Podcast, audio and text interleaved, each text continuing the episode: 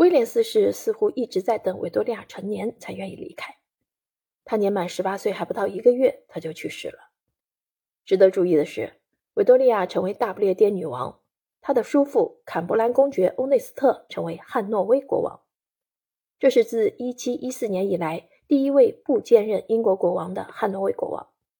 事实上，正是因为维多利亚在1837年的登基，最终使得大不列颠从王朝到领土都和德意志的汉诺威公国分割开来。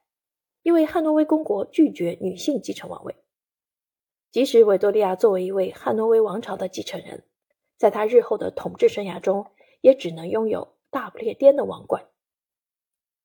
1837年6月20日，黎明破晓，在威廉四世去世的消息公布几个小时后，维多利亚登基成为女王。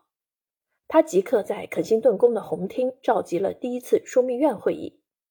画家大卫·沃尔基爵士的画作。永恒地记录了这一幕。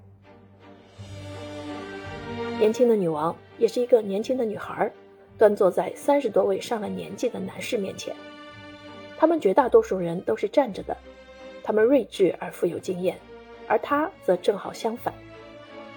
然而，维多利亚已经表现出了她的决断力，尽管几个小时前他还身着黑衣服丧。为了强调他的年轻和他的脆弱。也可能是为了凸显出力度，画家笔下的他身着白衣，天真单纯的他面临的是一个议会制和君主立宪制互相妥协的世界。维多利亚既没有沉醉在加冕仪式的辉煌中，也没有陶醉在戴上王冠的喜悦中。他日后写到关于首相墨尔本勋爵体贴的关心时，这样说道：“他亲切地询问我是否感到疲劳，并告诉我。”他所佩戴的国家之剑真的非常沉重。我对他说：“王冠也同样弄疼我了。”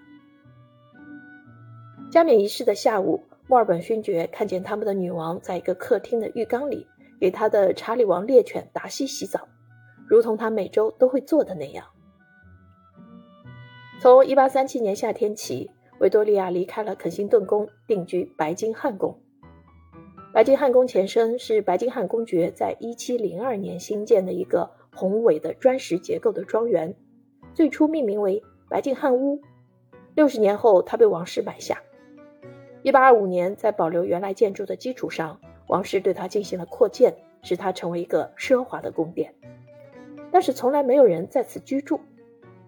年轻的女王任命建筑师爱德华·布鲁尔增高建筑，并用一个长达110米的。仿造意大利文艺复兴风格的翼状浮雕，将中央庭院封闭起来。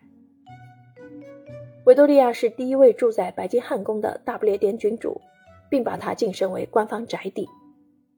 安顿下来之后，维多利亚立即将他的母亲安排在一个远离自己的房间，以将其隔离开来。